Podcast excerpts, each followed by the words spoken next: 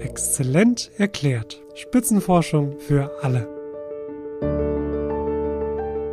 Unsere Forschung fokussiert sich auf Immuntherapien für Krebs. Leute helfen zu können, ist wunderbar. Auch nur ein klitzekleinen Teil in diese Puzzle zu kontribuieren, das ist sehr schön, ein schönes Gefühl.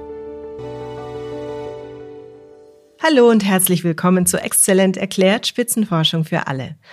Heute geht es um Grundlagenforschung in der Biologie und wie sie uns zum Beispiel hilft, Krebs zu bekämpfen.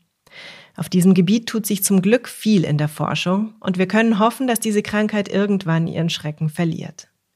Zu Gast sind wir heute beim Exzellenzcluster CIPS, das steht für Center for Integrative Biological Signaling Studies und es befindet sich in Freiburg. In CIPS erforschen Wissenschaftlerinnen und Wissenschaftler biologische Signale, also die Kommunikation von Zellen. Denn unsere Körperzellen müssen sich ständig miteinander abstimmen. Zum Beispiel darüber, ob es eine Verletzung gibt, auf die die Zellen reagieren müssen, oder damit der Stoffwechsel richtig funktioniert. Das ist nicht nur bei uns so, sondern auch bei allen anderen Organismen, also auch Pilzen, Pflanzen oder Tieren. Weil das ganz grundlegende Vorgänge sind, ist ZIPS ein sehr breit aufgestelltes, also interdisziplinäres Cluster, da geht's von Pflanzenbiologie bis Medizin und Bioinformatik. Auf der Internetseite des Clusters steht die schöne Überschrift Communicating in the Language of Life. Und die Sprache des Lebens schauen wir uns heute mal genauer an. Barbara Di Ventura ist Professorin am Institut für Biologie.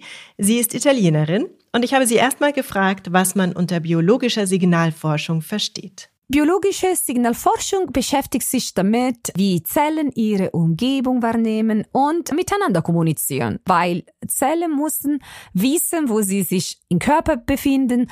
Zum Beispiel diese Information ist sehr wichtig, um Organe äh, bilden zu können oder müssen sich schützen von schädlichen Umweltfaktoren oder müssen sie einfach wissen, okay, jetzt muss ich mich teilen oder nicht.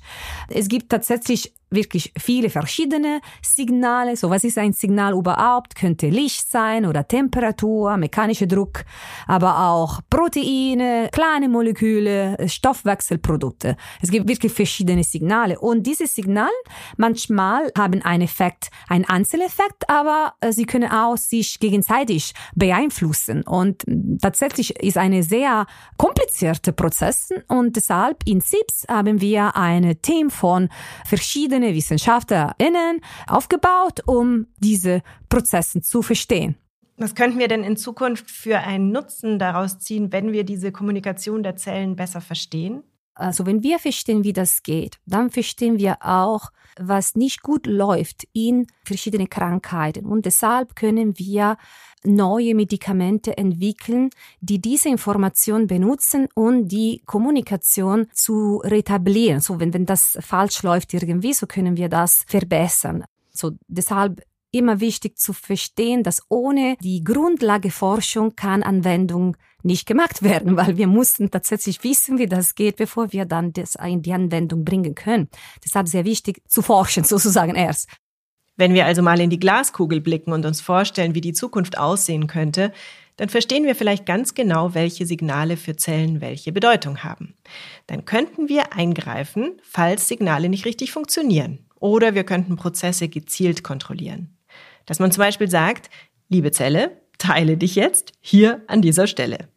Man könnte Organe in einer Petrischale wachsen lassen. Das ist besonders schwierig, weil so ein Organ aus verschiedenen Zelltypen besteht. Schon sind wir im Bereich Bioengineering. Aber zurück in die Gegenwart. Die Signalforschung versucht also zu ergründen, wie Zellen auf Signale reagieren und miteinander kommunizieren, um dann im zweiten Schritt dieses Wissen zu nutzen und dann zelluläre Prozesse gezielt zu steuern. Dafür entwickelt Barbara Di Ventura Methoden, die es erlauben, gezielt Signale ein- und auszuschalten. Wie funktioniert diese Forschung? Wie machen Sie das?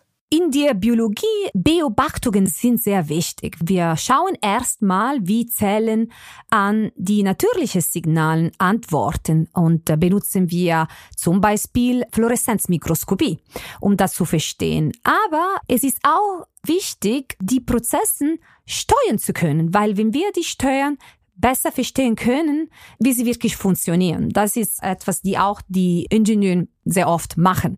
Ingenieure ändern ganz gezielt verschiedene Parameter, um dadurch herauszufinden, welchen Einfluss das dann auf das System hat. Und wie machen wir das? Wir brauchen sehr gezielte Störungen.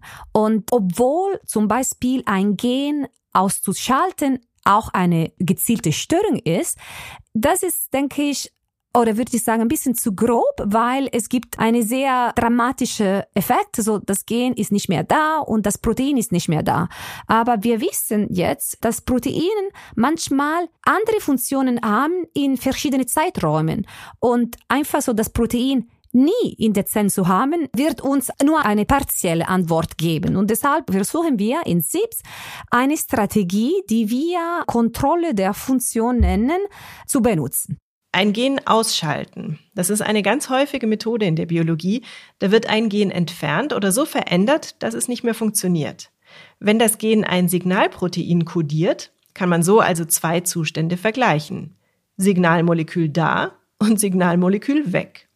Man kann aber nicht vergleichen, was passiert, wenn das Signalmolekül nur ganz kurz aktiv ist oder mehrfach.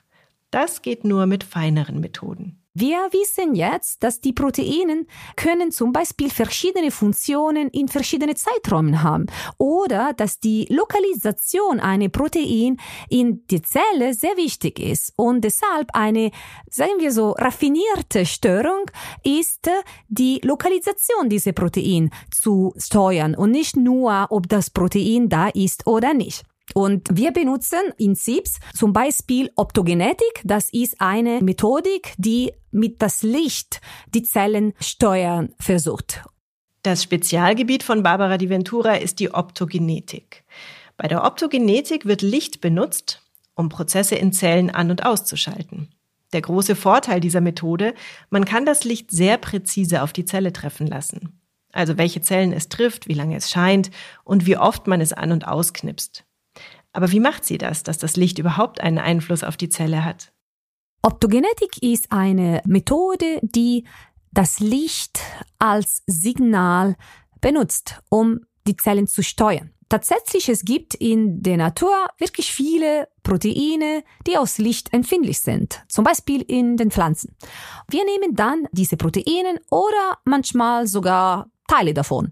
Und wir setzen sie zusammen mit anderen Proteinen, zum Beispiel Säugetierzellenproteinen, die wir studieren möchten, so die wir kontrollieren möchten. Und durch diese Zusammensetzung können wir jetzt diese Proteine, die normalerweise blind sind, so sie reagieren normalerweise nicht aufs Licht, jetzt mit dem Licht steuern können. Wir können dann das Licht sehr schnell an- und ausschalten und auch bestimmte Zellen richten. Für manche pflanzlichen Proteine funktioniert Licht also wie ein Schalter, der etwas in Gang setzt? Ja, genau. Ja, zum Beispiel, das funktioniert so. Normalerweise diese Proteine in die Natur, ihre Struktur, ihre 3D-Form ändert sich, wenn Licht auf eine bestimmte Welle kommt. Ja, zum Beispiel Blaulicht oder rotes Licht. Licht kommt direkt in die Zelle, braucht keine Rezeptoren und deshalb ist auch einfacher irgendwie zu, zu bestimmen, wie viel Licht kommt auf die Zelle. Und dann können wir von draußen an die Zelle sagen, jetzt zum Beispiel diese Signalkaskade initiieren. Signalkaskade ist ein schöner Begriff. Das klingt so ein wenig nach Wasserfall oder nach Dominosteinen, die nacheinander umfallen. Am Exzellenzcluster wird experimentiert, was zum Beispiel passiert, wenn die eine Signalkaskade früher oder später anfängt oder wenn verschiedene Zeitspannen zwischen Beginn und Ende liegen, also zwischen An- und Ausknipsen. Sie können zum Beispiel ein Protein, das in der Hülle einer Zelle sitzt, mit Licht aktivieren, damit es sich öffnet und dadurch dann Ionen hindurchfließen können, also wie ein Türöffner. Natürlich wird vieles am Computer simuliert oder berechnet. Das geht schneller als im Labor. Aber es geht nicht alles digital. Man kann das mit Computer Simulation machen, aber nicht immer so einfach mit Experiment. Und deshalb wir benutzen oft Computer auf verschiedene Methoden, auf verschiedene Wege. Aber am Ende würde ich sagen, unsere Arbeit ist doch noch, also die Mehrheit ist Experiment. Was hoffen Sie in den nächsten Jahren noch herauszufinden? Was sind die großen offenen Fragen in Ihrer Forschung? Also wir Im Moment zu meiner Arbeitsgruppe fokussiert sich mit einer neuen Krebstherapie, die auf Protein basiert ist. Und also ich hoffe, also ich, ich werde jetzt nicht so viel sagen, weil es wirklich ein Projekt, wie wir an, jetzt angefangen haben. Und ja, also im Prinzip das ist meine Hoffnung, dass wir in die nächsten Jahren ähm, schaffen, diese Therapie, also auch hier in Deutschland zu bringen, weil ich, ich glaube, wirklich, also ich, ich, ich bin überzeugt, dass es viel besser ist, weil ja, die Patienten werden nur die gute Effekte erleben, aber nicht die Side Effects ja, von einer Krebstherapie. Also diese Targeted Protein Delivery ist äh, wirklich so ein Hot Topic in meinem Feld im Moment. Auch hier wird im Bereich Optogenetik geforscht, denn auch mit Licht kann man hier arbeiten wenn das Krebs nicht auf die Haut ist, aber ein bisschen mehr, also in ein internen Organ, ja, dann würde Blaulicht gar nicht kommen. Und äh, Infrarot ein bisschen besser, so kam ein bisschen besser durch. Und deshalb, das ist auch ein großes Thema in die Optogenetics, also mehr Proteine vielleicht in der Natur herauszufinden, die auf Infrarot normalerweise antworten und dann die modifizieren zu können, so dass wir die für unsere Experimente oder ja, Anwendung anwenden können. Schön, dass sich im Bereich der Krebsforschung so viel tut.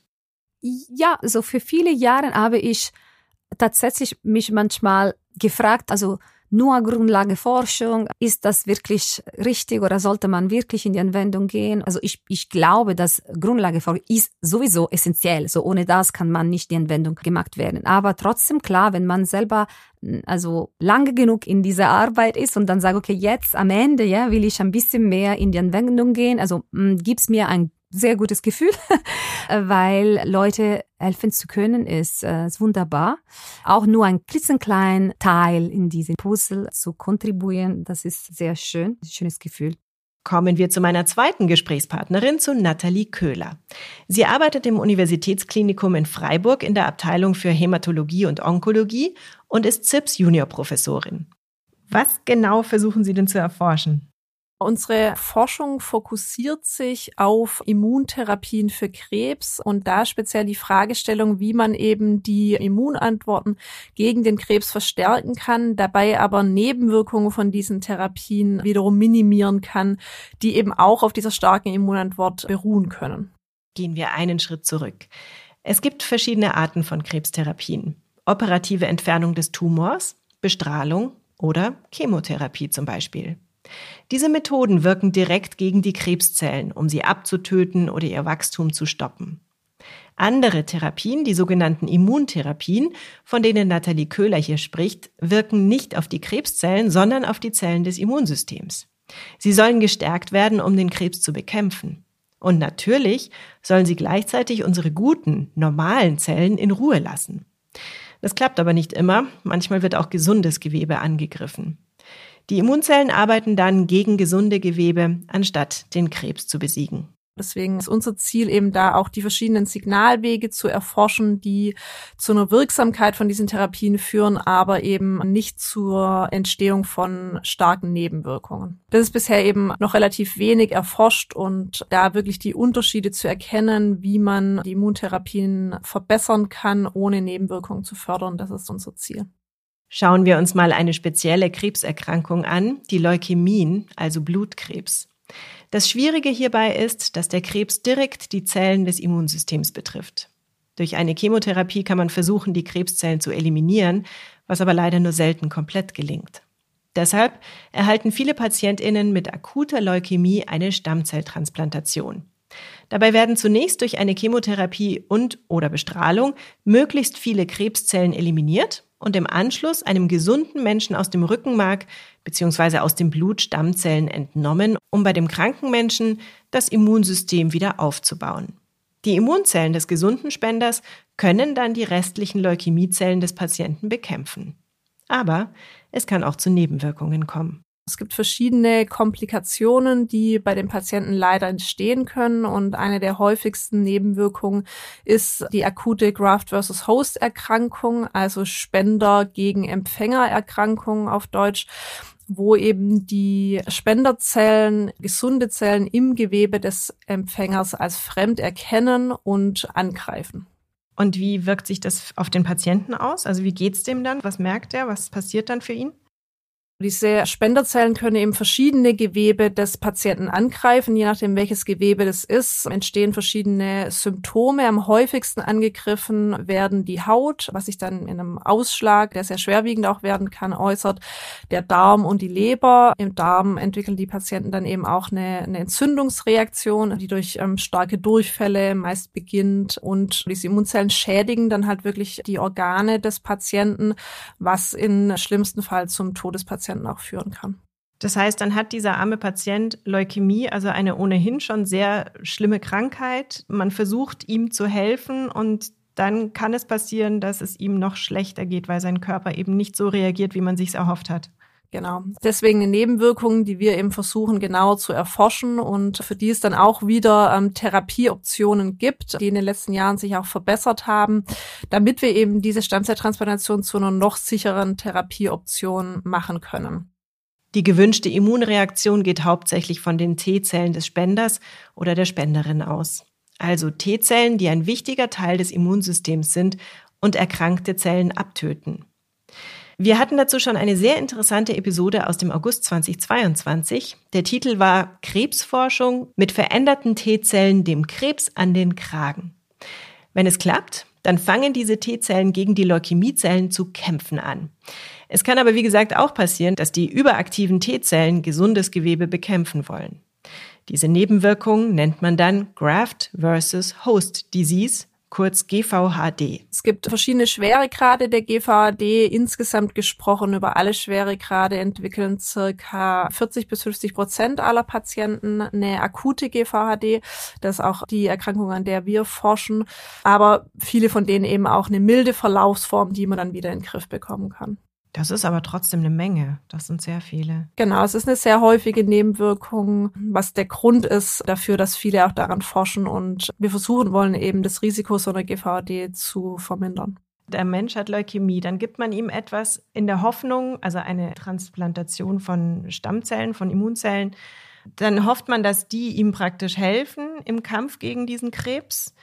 Das tun sie aber eben jetzt in 40 bis 50 Prozent der Fälle dann nicht so, wie sie sollen, sondern sie greifen auch gesunde Zellen an und schaden dem Körper dadurch durch Hautausschlag und so weiter, was wir vorhin gehört haben.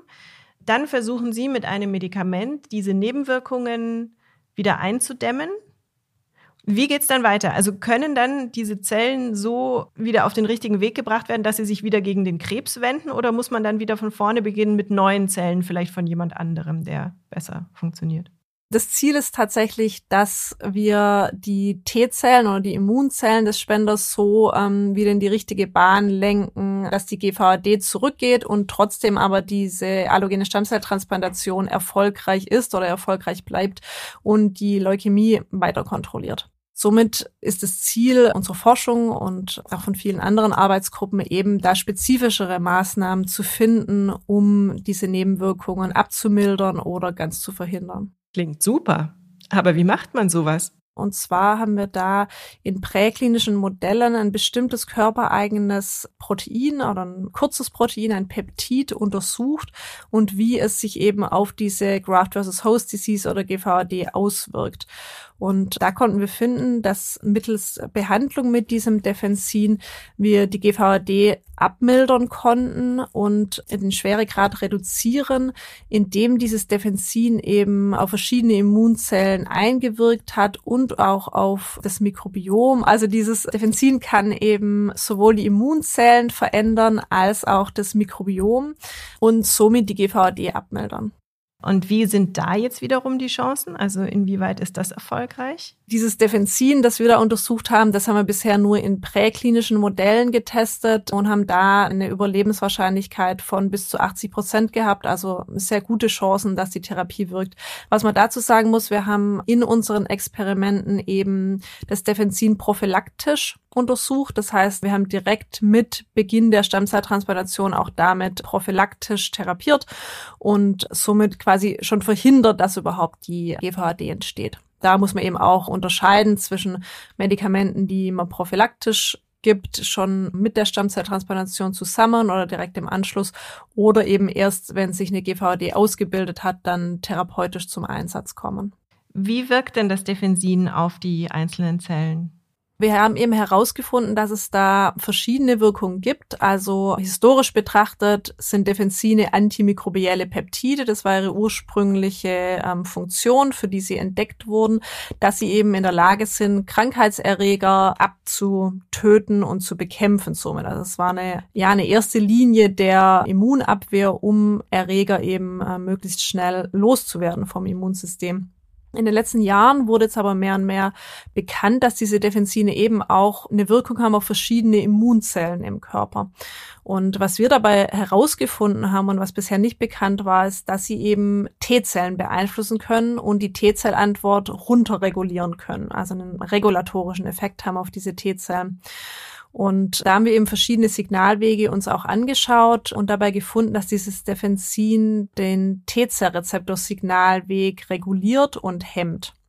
Und der T-Zell-Rezeptor-Signalweg ist einer der wichtigsten Signalwege für T-Zellen. Mittels diesem T-Zell-Rezeptor können sie eben fremde Antigene von Erregern oder eben auch von Krebszellen erkennen und dadurch kommt es dann zu einer Signalkaskade innerhalb der Zelle und zu einer Aktivierung der T-Zelle und somit eben dann zur Aktivierung einer spezifischen Immunantwort.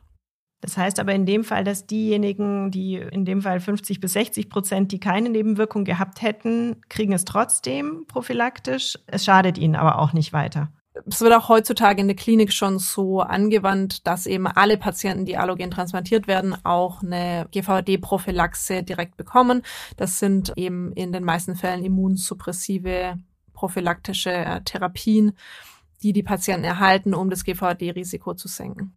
Auf der langen To-Do-Liste der Forschung steht jetzt erstmal, dieses Defensin im großen Maßstab und nach den nötigen Regularien herzustellen um dann in die Phase der klinischen Testung überzugehen. Ich würde unsere Forschung als translationale oder innovative Forschung beschreiben, ähm, was ebenso die Brücke schlägt von der Grundlagenforschung zu dann der Translation in die klinische Praxis, was natürlich unser Ziel ist im Endeffekt, dass die Therapien für Patienten auch verbessert werden.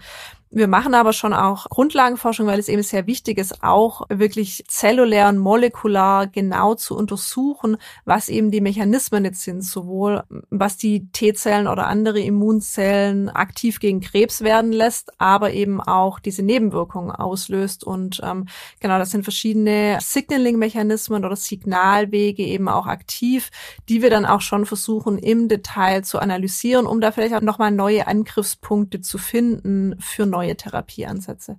Das heißt auch erstmal herauszufinden, wie die verschiedenen Zellen miteinander interagieren, oder? Genau, das ist auch sehr wichtig, gerade in der immunologischen Forschung, wo es eben sehr viele verschiedene Immunzellen gibt, die in Wechselwirkungen miteinander stehen, aber auch in Wechselwirkungen mit anderen Zellen, ist zum Beispiel im Falle von der GVD mit ähm, Darmzellen des Empfängers stehen und gerade bei der Darm-GVD eben auch auf das Mikrobiom der Patienten reagieren. Also da spielen schon sehr viele Faktoren zusammen und da die zellulären Mechanismen, aber auch die molekularen Mechanismen in der Zelle aufzuschlüsseln, bringt uns Stück für Stück dann weiter, diese Krankheitsbilder und auch die neuen Therapiemöglichkeiten besser zu verstehen. Aber es geht in erster Linie um Krebsbehandlung, oder? Meine Forschung zielt eben auf die Krebsbehandlung mit immuntherapeutischen Ansätzen ab.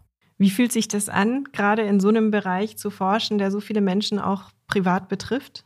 Sehr spannend, teilweise natürlich auch, wenn man nicht erfolgreich ist, beklemmend, weil es eben, ich glaube, jeder hat in seinem Umfeld, in seiner Familie oder auch im Bekanntenkreis, Freundeskreis Personen, die an Krebs erkrankt sind. Und natürlich ist es mein Hauptziel und auch der Grund, warum ich dieses Forschungsfeld gewählt habe, den Patienten am Ende zu helfen und da wirklich auch die Therapien zu verbessern dass man Krebs eben nicht mehr als so ein ähm, Schreckgespenst wahrnehmen muss, was es aktuell noch ist. Ich meine, wir haben einen super großen Durchbruch gesehen von Immuntherapien in den letzten 10, 15 Jahren und für viele Patienten hat sich damit auch die Prognose stark verbessert, aber wir sind leider noch lange nicht so weit, dass man wirklich allen Patienten helfen kann. Das stimmt leider. Aber dennoch ist die Hoffnung da, dass auf Hochtouren geforscht wird, um den Krebs irgendwann in der Zukunft zu besiegen. Für manche Krebsarten hat sich da ja schon viel getan. Es gibt zum Beispiel eine Impfung gegen Gebärmutterhalskrebs. Das ist recht neu. Ich lasse die Forscherinnen jetzt wieder weitermachen mit ihrer wichtigen Arbeit, denn das war's für diese Episode exzellent erklärt. Ich hoffe, ihr seid auch nächstes Mal wieder mit dabei. Und hört gerne auch mal in die älteren Folgen rein. Ich kann selber noch gar nicht glauben, mit wie vielen Menschen ich bislang sprechen durfte. Da waren unglaublich spannende Themen dabei. Wir hören uns bald wieder. Bis dahin, bleibt neugierig. Eure Larissa Vassilian. 57 Exzellenzcluster, ein Podcast. Regelmäßig berichtet Exzellent erklärt aus einem der Forschungsverbünde, die im Rahmen der Exzellenzstrategie des Bundes und der Länder gefördert werden.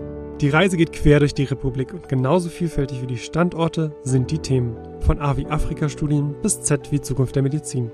Seid bei der nächsten Folge wieder dabei und taucht ein in die spannende Welt der Spitzenforschung. Wenn euch der Podcast gefallen hat, abonniert Exzellent erklärt bei dem Podcast-Anbieter eurer Wahl. Ihr habt noch Fragen? Hinterlasst uns einen Kommentar oder schreibt uns an info at exzellent-erklärt.de.